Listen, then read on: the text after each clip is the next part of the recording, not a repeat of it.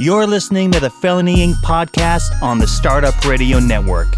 In America, we live in a society that houses the largest inmate population on earth, and the current cost of mass incarceration via the prison industrial complex is incalculable. So anything that can be done to help curb the recidivism rate is incredibly valuable. That's what we attempt to do, one show at a time and one guest at a time. Each week, we interview felons and non felons attempting to make the world a better place for those currently incarcerated, families, and communities affected by the big business of prison. Felony Inc. podcast airs every Friday morning at 10 a.m. Pacific Time.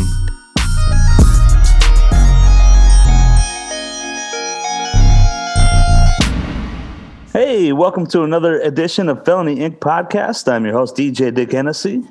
As always, joined by my co-host with the most, Meg Thibodeaux. Meg, how you doing today? I'm good, Dick. I'm hanging in.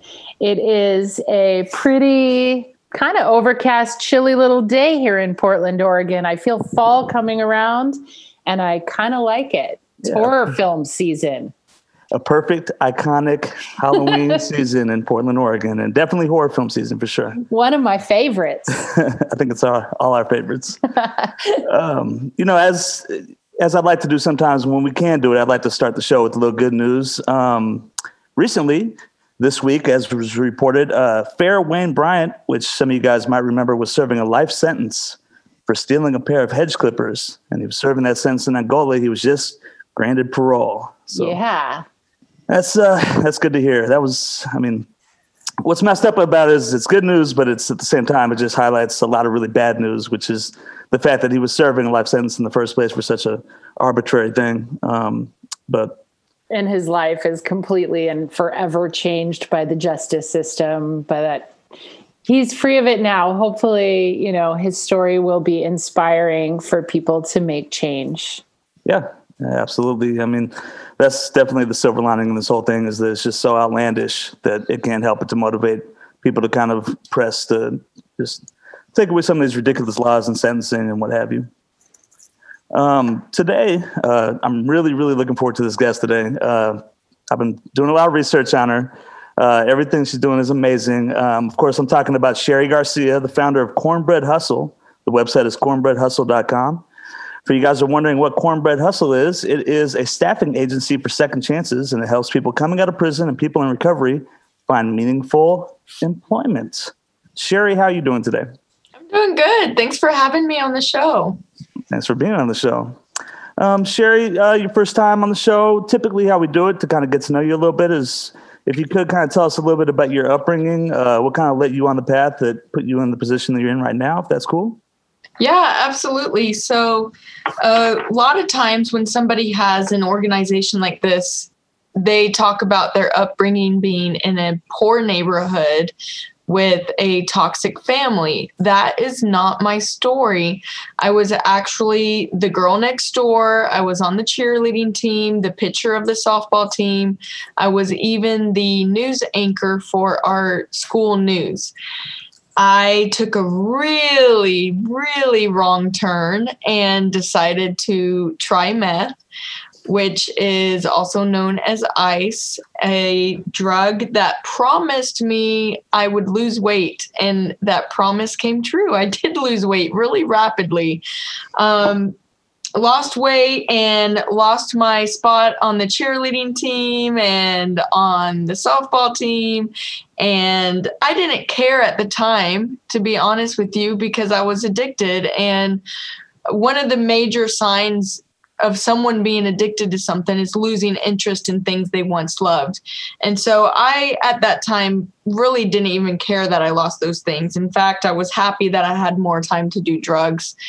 I ended up somehow um, graduating high school. I say somehow, I know how I did it. I had to do community service all summer because I actually didn't have bad grades because of doing the drugs i was up all night doing i was even charging people money to write their research papers in uh, from english class so i did not have a problem with getting my work done i had a problem with showing up to school so i ended up having to do community service over the summer and i finally to be honest with you guys, I did not go to rehab. I didn't do a 12 step program. I ended up just deciding that life was not supposed to turn out the way that it was. I had been arrested several times for smaller crimes. Not I never got arrested for possession, but for theft or DWI, just or not paying my warrants.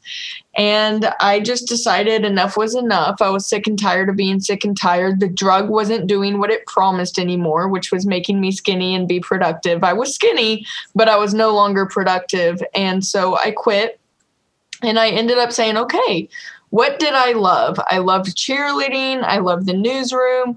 So I got back into teaching gymnastics and I went crazy after my goal to become a news reporter and get into journalism skipped the whole college thing. I felt like I kind of missed the boat on that. Looking back, I didn't. I could still go back to college today. But in my mind at the time, I knew college was not grounds for somebody like me. I probably would have killed myself or killed others with massive amounts of drinking and drug use and drug dealing. So I skipped that whole route and I figured out a way to get myself a job in the newsroom and after working in the newsroom, I ended up pursuing some entrepreneurial passions and became quite successful at it and thought, you know what, maybe there's other people who did get caught for drug dealing, unlike me, or did get caught with drugs and are in prison. And perhaps their entrepreneurial ability to go after their dreams after their back was against the wall would be something I'd be interested in. So I started volunteering for the prison entrepreneurship program. The men and women started getting out of prison and we're like, what's next? And I was like, well, probably not starting your business since you only have 50 bucks and a bus ticket. So let's reverse engineer your overall goals and start with the job. And so I started placing people in jobs and I thought to myself, okay, that's great. Now I worked myself out of a job. So I need to figure out a way to monetize this. A nonprofit wasn't for me because I'm good at entrepreneurship. So I said, how how am I going to do that? And I started googling how to start a staffing agency and here I am with a staffing agency for second chances. Yeah, it's just a it's a wild story, honestly. Like, because in my opinion, uh, as we know, forty percent of business owners hire felons, which means sixty percent of business owners do not hire felons. And typically, when you're getting out of prison and you have a felony, the last thing you're thinking is people are going to hire you. You know, there's that box that they're slowly starting to kind of get rid of and stuff like that. But still, even without the box, if you do a background check on anyone, you can find out like that that they're a felon, and it's a red flag in a lot of cases. And most places really are not too uh, adamant about hiring felons. Um, how do we switch the narrative up on that? Well, it seems like it's already being done. I'm noticing a lot more um, talks on prison reform. We had the First Step Act get signed.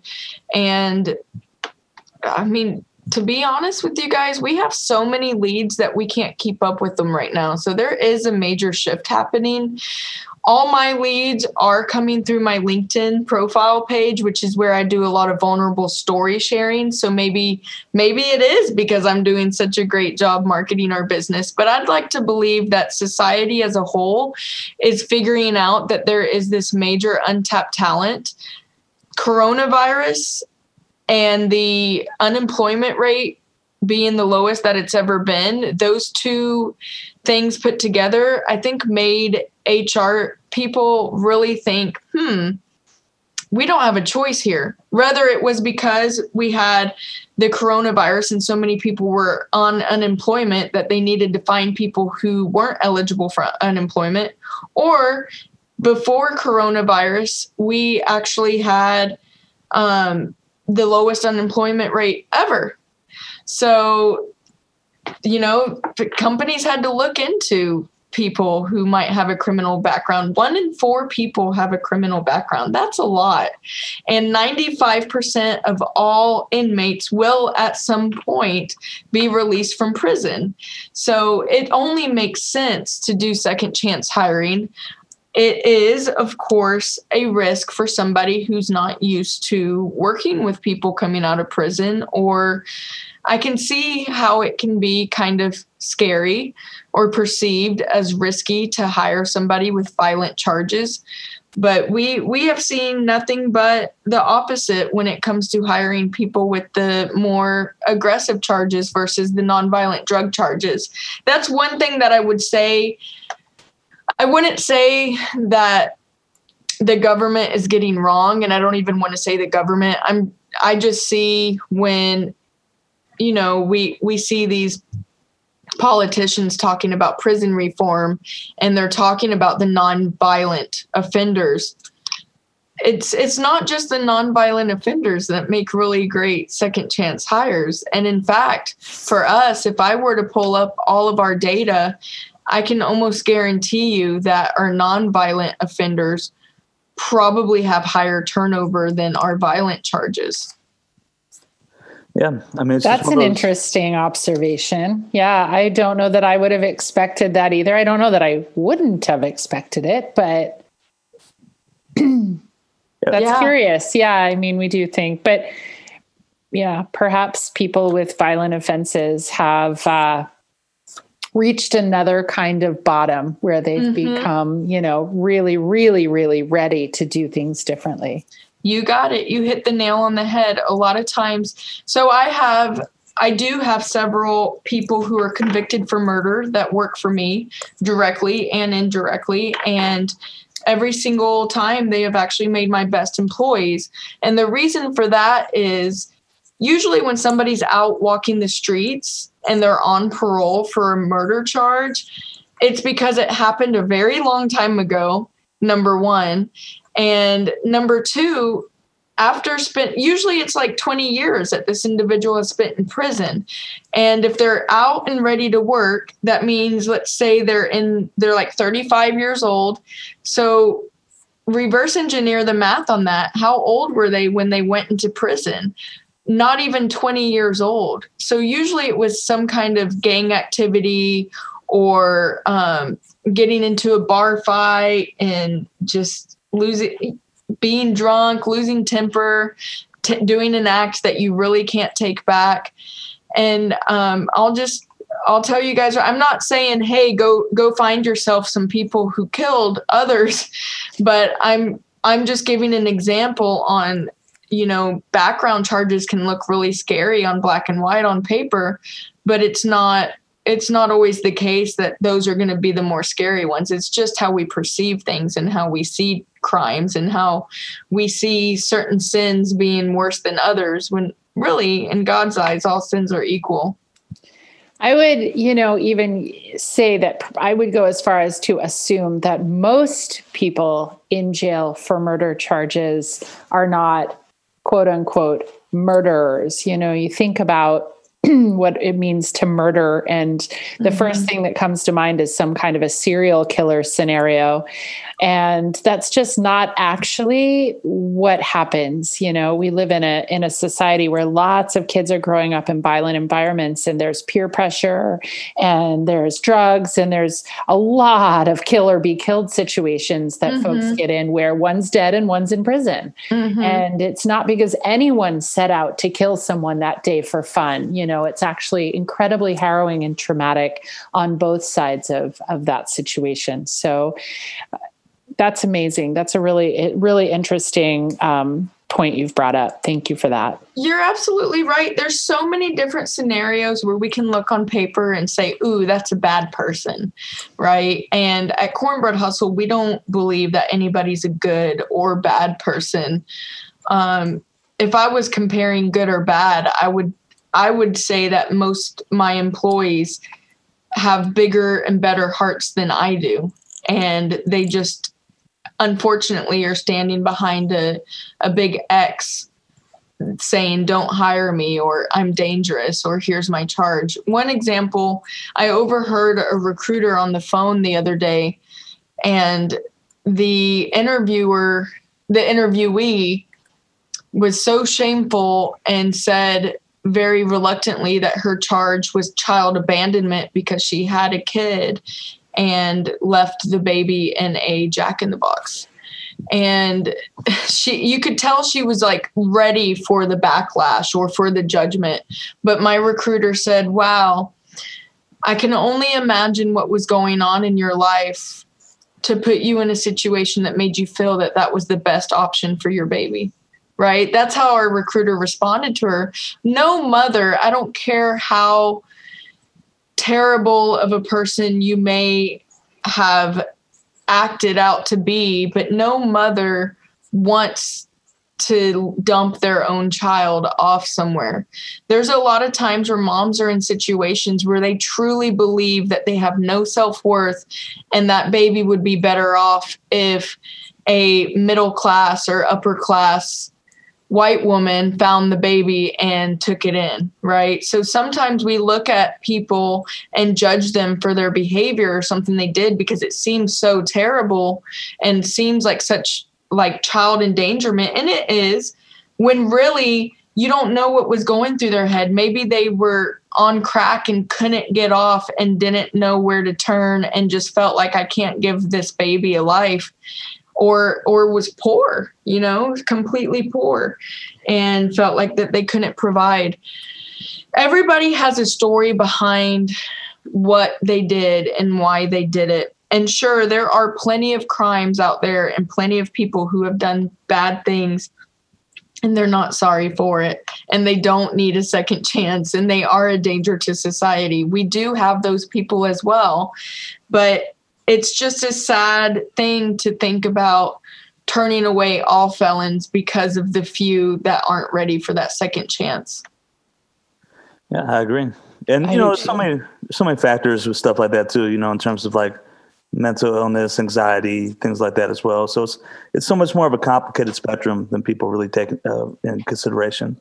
Um, Wildly complicated, and yeah. one in four people have a criminal background. So there's this is this is common what would be great and it's stories like these that I think are really helpful to put out there because at the core of this issue is us learning to look a little deeper. We're so inundated with information and options and needing to make judgment calls that people make snap decisions all the time about who they're going to you know choose and who they're going to reject. And to be able to develop as a human being who gives more thought to their decisions about other people is going to make us all better. And it and people that have been in prison they've been sitting there with all of this time on their hands to actually think about who they want to be right? And they have to overcome the obstacle of of um, of stigma, and it actually kind of makes people more thoughtful people. I mean, there mm-hmm. are many, many people coming out of prison that are going to be more thoughtful, more respectful, more driven, more uh, dedicated to doing a good job and being a good citizen than people who have never had that experience. Yes, these uh, the my my employees who have spent 10 or more years in prison, I feel like they're like such wise wizards. I just love their insights on life. I mean, having a conversation with one of my employees who just got out of prison after 20 years, I just can't wait to see them sit down and use Google and Facebook because I want to see and I want to the things that they say, their perspective on life. And I remember one time um, I asked one of my employees, I said, what's the craziest thing about the free world? You were locked up for 20 years. What what is the biggest difference that you see out in the world since you went since before you went to prison? And without even thinking twice he said people are addicted to those phones. I can't believe that i came out to a bunch of people looking down all day. And i was like wow that's so true. Like, what a difference. Like, he didn't see it just escalate slowly like we did. He went into prison when nobody had a cell phone and came out and was like, what the heck? People are addicted to these things. Yeah, I've been hearing about that a lot. I remember a story of a guy that did 20 years and got out like in the mid 80s, and he was saw automatic windshield wipers and it blew his mind.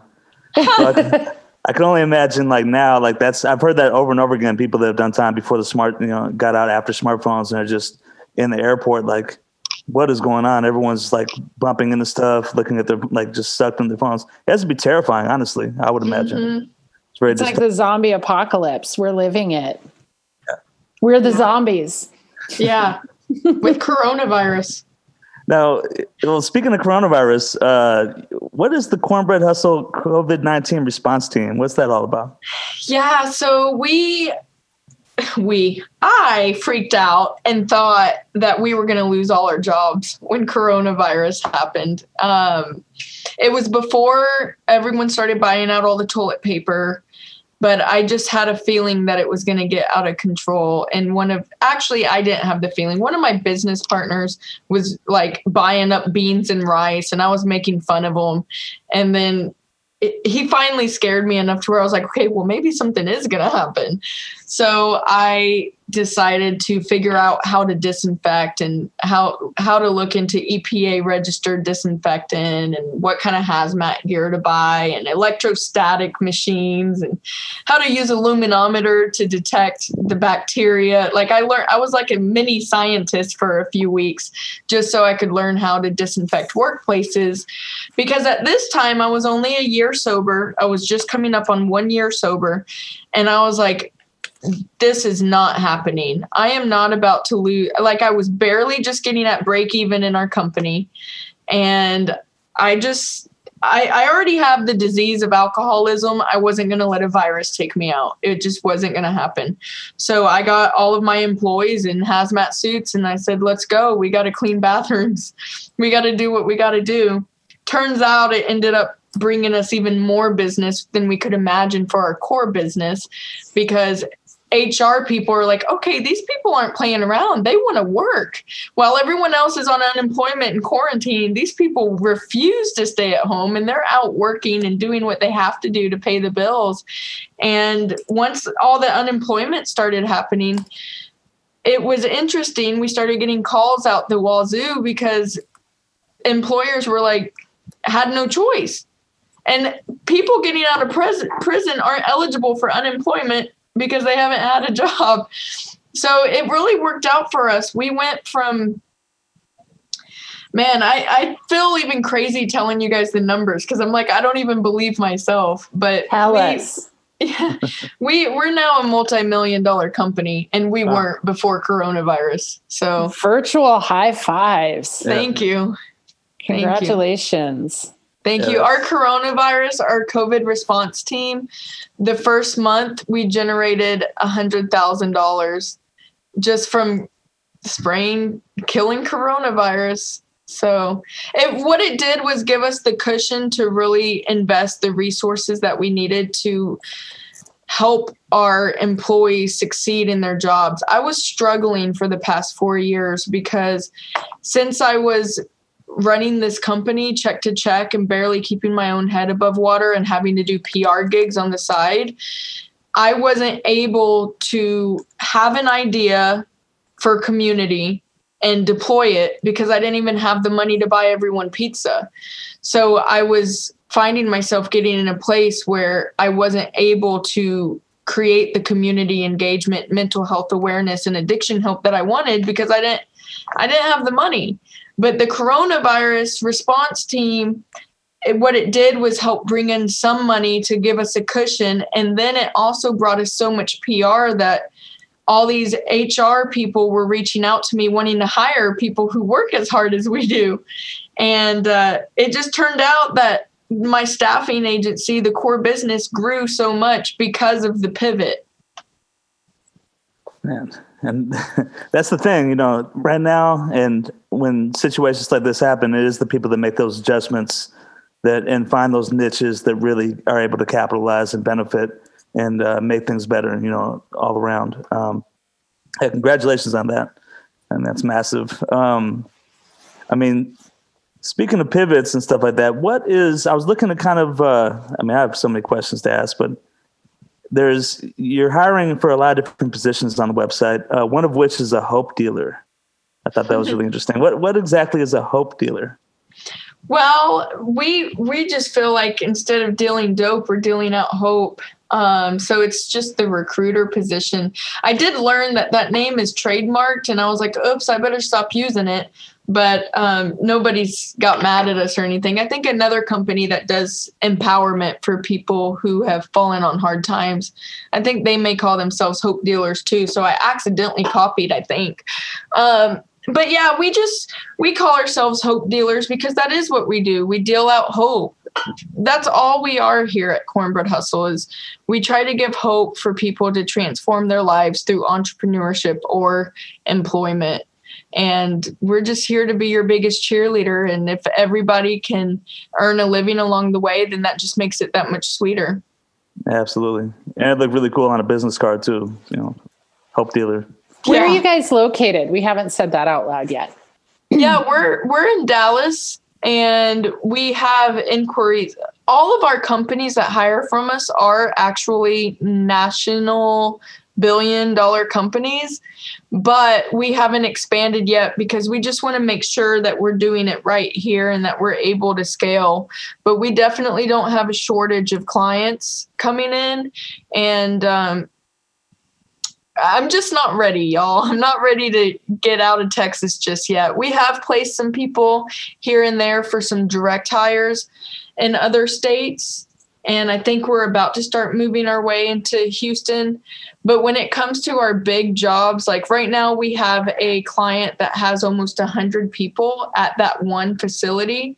And so I just wouldn't be able to sleep at night if I had facilities all over the United States with 100 or more employees and I don't have boots on the ground. So we just want to make sure that we scale right. We have all the opportunities and we have the ideas and the vision. It's just with this kind of job, it's about hiring the right hope dealers. It really, really is because if you guys can imagine the breeding ground for trouble that this could be if the wrong person was in a seat here yeah i just don't want to picture what could happen um, with a hiring hiring the wrong people for these positions could be detrimental to our brand and our reputation so that's why we don't franchise that's why we don't partner with other staffing agencies and let them borrow our name because we know that every single employee here in the office deeply, deeply cares about second chances. And we've had radical transformation from the inside out.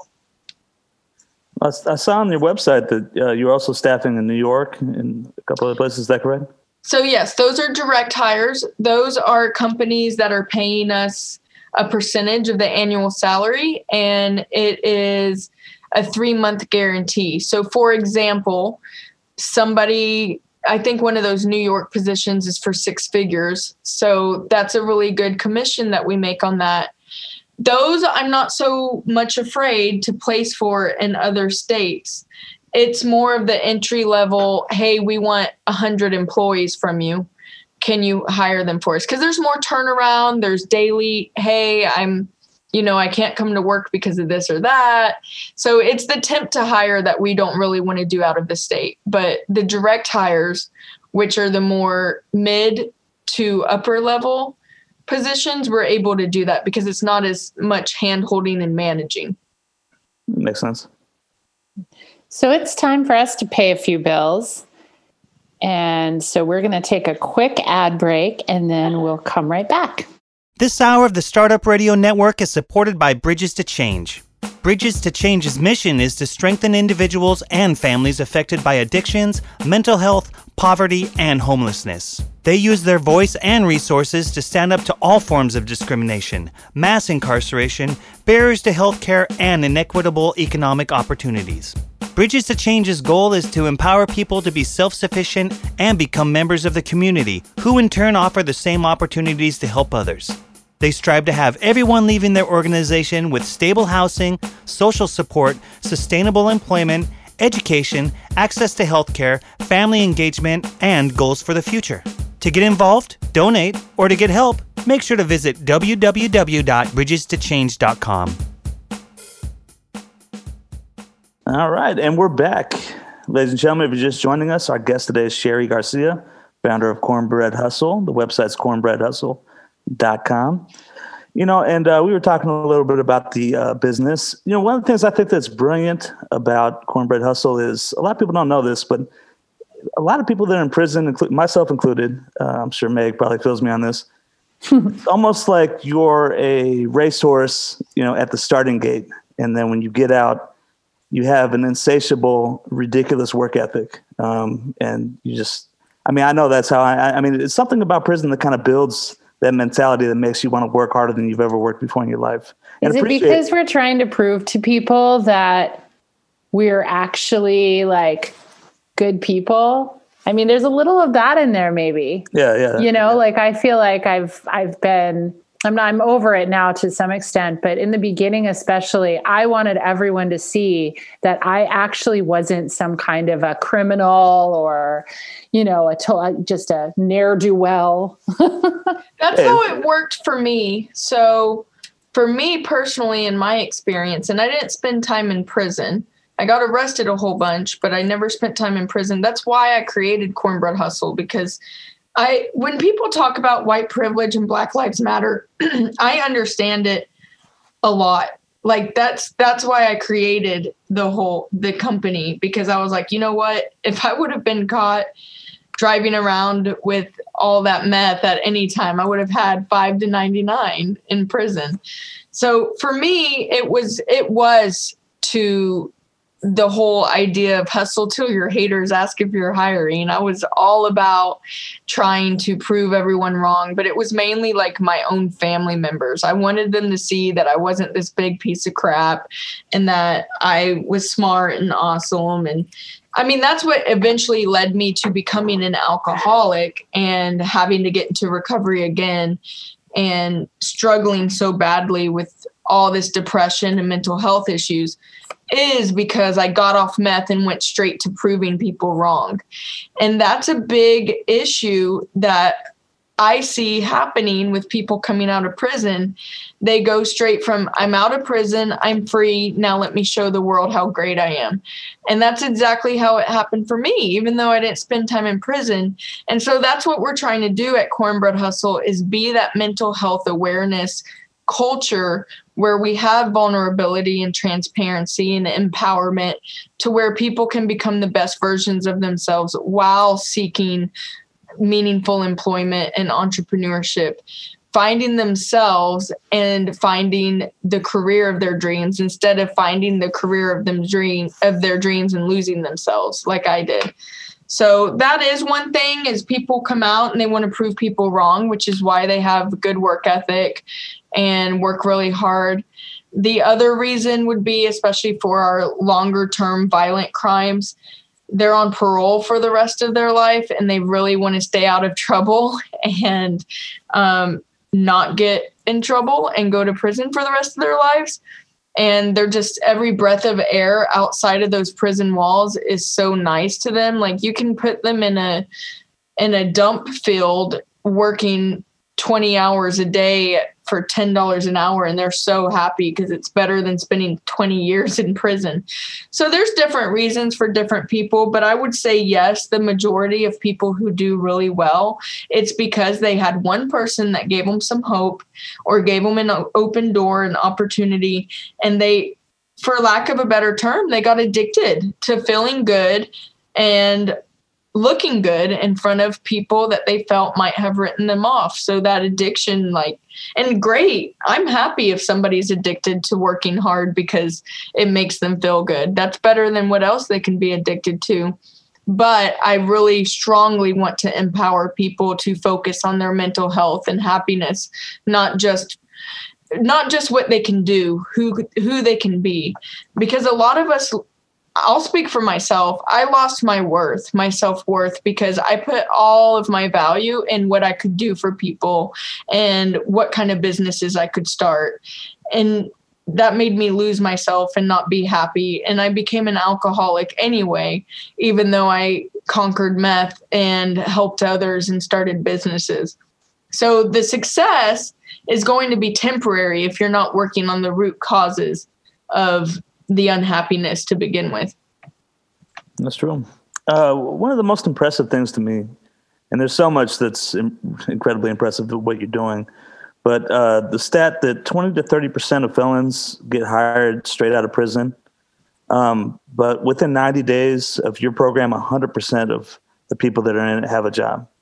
Um, just give me a little insight on what's going on there. Like yeah. How- so, yeah, we. Um, I think I wonder where you got. Well, probably whenever. Where did you get it? I got it from that, your website. okay. So because now we don't really necessarily have a program. It's the people who get jobs that are in a program. So we did start out as an entrepreneurship program four years ago. Okay. And that was true. When people got into our entrepreneurship program, um, within that's what you're looking at. It's the prison entrepreneurship program. So they are a nonprofit that we're partnered with. And yes, they they teach in prison for nine months and right when they're released within 90 days 100% of their applicants do have jobs within um, 90 days and most i do hire a lot of those people so it was probably an article that you read that we're connected with oh yeah i was reading all sorts of stuff so that makes sense um, so basically uh, can you tell me a little bit about the membership card you guys have Yes, so we have a Cornbread Hustle membership card. Um, it is basically it's you know it's nothing more than just a card that makes our employees feel part of something bigger instead of just part another temp agency. This membership card is more of a symbol than anything else. It doesn't have a scan on it. You can't take it anywhere and scan it like your credit card. But we can send you a text message at any given time that says, hey, go to um, let's just say an ice cream place. I don't want to use any brand names, but let's pretend Braum's. Go to Braum's and show your Cornbread Hustle membership card, and you'll get a free ice cream ice cream cone. So it's just just a small token to show that you're a part of something bigger and that you're part of a club instead of just you're working at a temp agency. We have workshops all the time that are free and open to any of our hustlers with their membership card, even if we're selling tickets online to the general public. I mean, that's that's brilliant in my opinion. You know, it's all about it's just that little extra that takes it from ordinary to extraordinary. So yeah, uh, you definitely are building more um, more of a just a base of solid individuals that way. I think, and people just feeling like they're a part of something rather than just a piece of something. Um, yes. So, what is it uh, about giving a hand up, not giving a hand out? What's that mean to you? Yeah, so we only accept 25% of our applicants. We are not a charity, so we don't say, oh, hey, you need help, we're going to help you. Because we don't go out and raise money to give away. We have to earn it. And the only reason, the only way we earn money is by placing people in jobs that show up to work and work. If we place people in jobs and they do something at the workplace to get fired, we could lose the whole entire account. And that's a lot of second chance jobs, especially if it's one of our larger jobs that hire 50 to 100 people. So we're giving a hand up. We're saying, hey, you're going to represent us good and you're going to show up to work every day that's great. And are you sober? so if you can't pass a drug test, we're not giving you a job. That's what I mean by a hand up, not a handout. You're going to have to show some effort and want to work and um, be respectful to represent us. Of course. I want to hear the story behind the name Cornbread Hustle. So, have any of you guys seen the movie Life? Oh, yeah.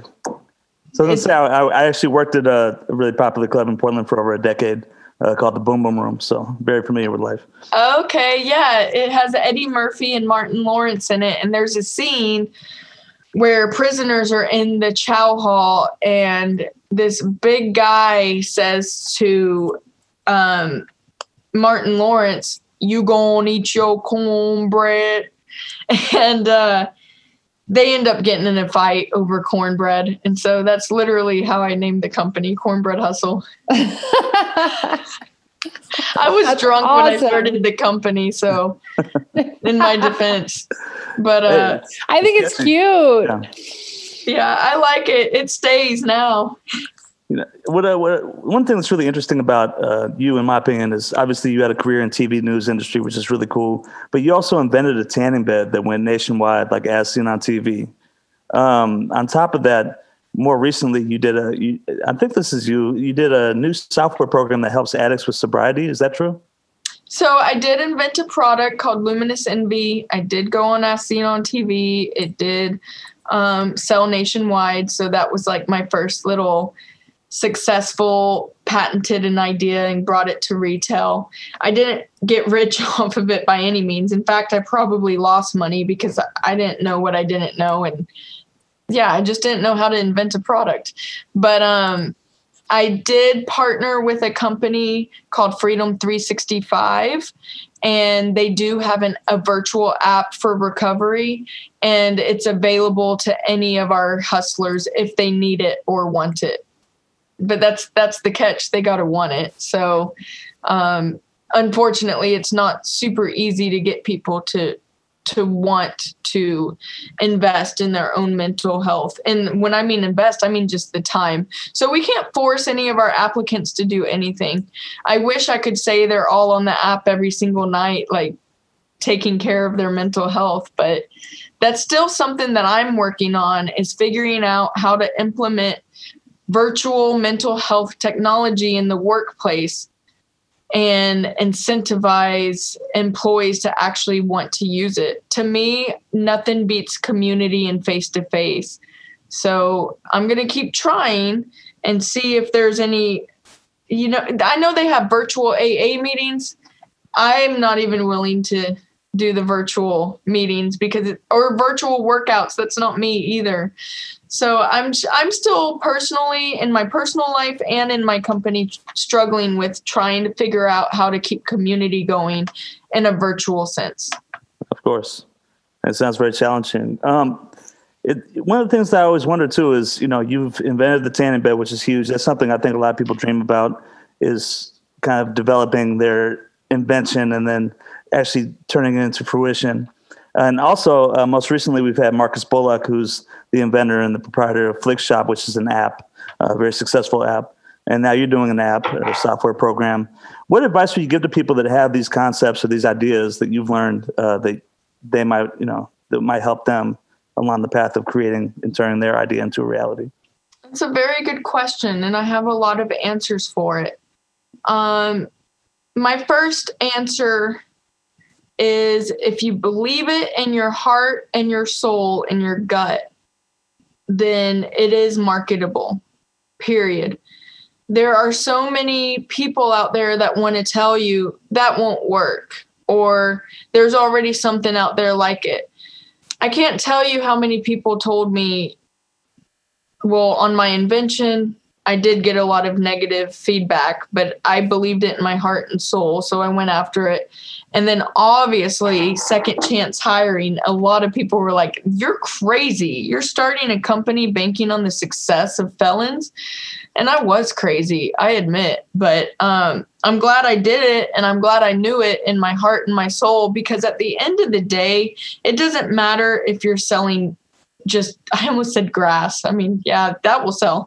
Um, if you're selling like a pet rock, it doesn't matter if you have passion and if people just cannot refuse your enthusiasm, then they're going to buy from you. So my first piece of advice is if you know in your heart and your gut and your soul that you want this, go for it, cancel out the noise people who will tell you otherwise are usually just projecting their own fears because they're scared they couldn't do it so they can't picture someone else doing it they're not trying to hurt you they're just trying to protect you from harm especially if it's a family member or a spouse um, the other thing that i would say is you don't have to have it all together to get going.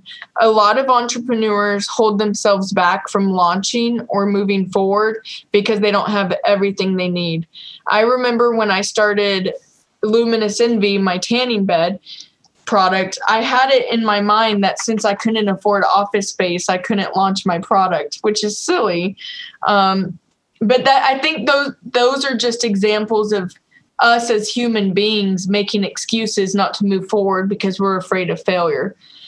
So, whatever your business idea is, even if you don't have the a lot of inventors will say, "Oh, it cost 8,000 to get a patent. Can't do it. Don't have the money. Maybe one day." Sigh. But there's no reason not to start trying to develop a prototype at, from home and starting to get validation from people and testing the market and figuring out uh, to me like I'm not going to tell someone to just go out there and tell the whole world your idea without getting a patent. But at the same time, if I invented a product right now, getting a patent from my experience would probably be like the last thing that I do. And I know patent attorneys would want to slice my head off for saying that.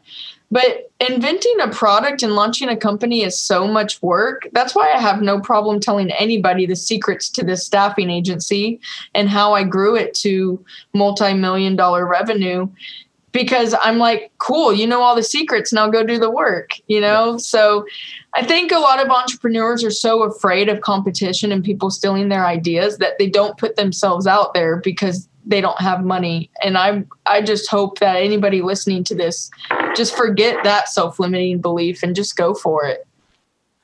Yeah, you're absolutely right. That's great advice. Um, you know, ironically, obviously, your cornbread hustle, uh, your core values are eat, empowerment, accountability, and transparency. What does that mean to you, Sharon? Means to stay hungry. Um, every single person we interview here, we just want to see are they accountable? Um, well, first of all, are they transparent? So are they being transparent about their crimes? We don't judge them. We don't care what your crime is, but we need to know because we're like a criminal attorney. We need to know what you did so we can advocate for you. Um, and then there's the the accountability part.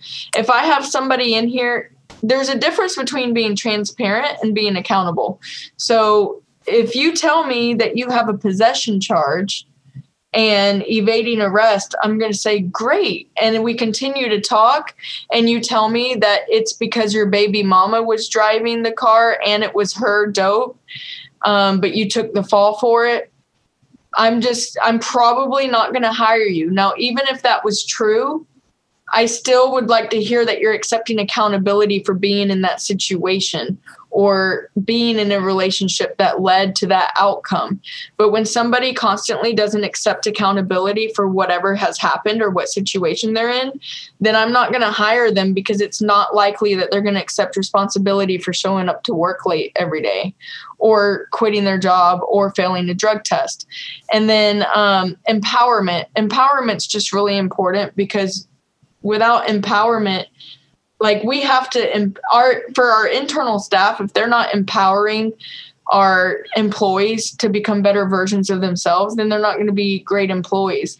So we're we're each other's cheerleaders here and that's how we see empowerment. That's great. Uh, you're currently looking for job seekers and employers. If i'm potentially a job seeker that's out of prison or an employer that's looking to potentially hire someone that's fresh out uh, how do we go about contacting you or getting involved with this? Yeah, so if you just go to cornbreadhustle.com and if you're a job seeker, just click on job seeker and look at all the open positions. If you happen to have a really unique skill, um, like, hey, I have a master's degree in XYZ, or I used to be a doctor, we get a lot of those if you could if if that surprises you. But um we we have a lot of people with like really serious amazing experience and a lot of education. If you're somebody that's like that then still contact us through the website and kind of tell your story because you never know what kind of employers that we have that you may be a fit for. But um if you are an employer, just go to our website and reach out. I I see every single thing that comes through the website because I'm a control freak and I still have not been able to let go of that addictive personality side of me yet. I want to see every single thing that comes through our website. So if you reach out to us through the website, I will see it. That's great. I'd love to hear that. You're still on the ground floor with everything and in touch with all the comings and goings. Uh, in your opinion, why is hiring a convicted felon uh, potentially the best investment for your startup?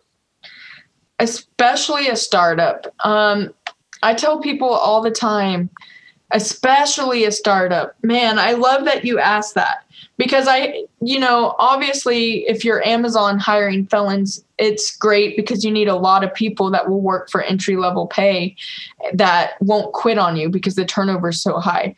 But for a startup, man, I mean, think about let's just say that you are starting a new app and you're you're in the whole coding you're trying to get it coded and you are spending an outrageous amount on software development there are plenty of people in prison that do have that kind of experience that would gladly work for entry level pay to avoid working in the Amazon warehouse because they want to work on their goal and pursue their dream. I have one guy who he um he started working with us at $10 an hour just learning how to code at one of the companies whenever he got out of prison. And he was so happy because he was in an office environment learning from people he wanted to be like. And fast forward 4 years later he's making six figures right now because he's so passionate and because he got really good at what he wanted to do. So there's a lot of people out there who don't want to take the only jobs they can get. And they're willing to do whatever it takes to be able to sit in the office with you and learn alongside with you and hone in on their own entrepreneurial goals. So if you're a startup, I highly recommend hiring somebody coming out of prison. However, I've even made the mistake. Now I've gotten a lot better at it. But in the beginning, as you can imagine, I've gone through a lot of uh, lessons learned when it comes to hiring felons. There's a reason why I understand how to vet and screen. It's because I've made a lot of mistakes. And um, there are people that I had to see go back to prison because they did not deserve that second chance and unfortunately did work directly for, for me. So if you're a startup, I want to say on one end, like especially hire for second chances, but on the other end, especially be careful who you're hiring because even somebody stealing five, ten thousand dollars from you can turn your world upside down. So very, make sure you're vet vetting and screening. And if you're a startup one of the main things you want to look for is do they talk to any family members or do they still have friends from before they were locked up? If the answer is no then you might want to really look into why. Yeah that's a good point. That's anybody by the way not just felons. If somebody yeah. just doesn't have any friends or family you really you're really going to want to look into why. Yeah that could be potentially a red flag for sure. Yeah. Yeah um, Cheri, uh, I can't thank you enough again for being a guest today. Uh, hopefully, we'll be able to have you again sometime. Um, is there anything else you'd like to promote before we end the podcast today?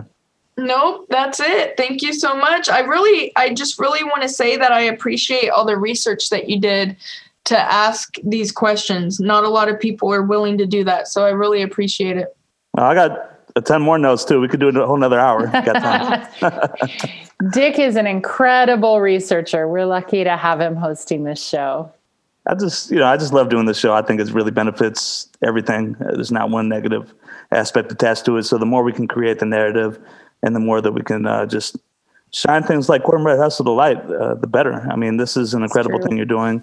Uh, I think personally, it's, it's absolutely brilliant. Just the concept in general but the fact that you're stepping up to the plate and you're really making it happen, especially with your experience with PR and uh, just understanding how to work, um, just the media and things like that. Um, I, I, only see really great things. Uh, one last question. I know we only got two minutes left, but um, where would you like to see Cornbread Hustle and yourself like in the next 10 years? I would like to one vision that I see is packing out the American Airlines Center with a huge concert with um, all in recovery stars like Eminem and Demi Lovato and Elton John.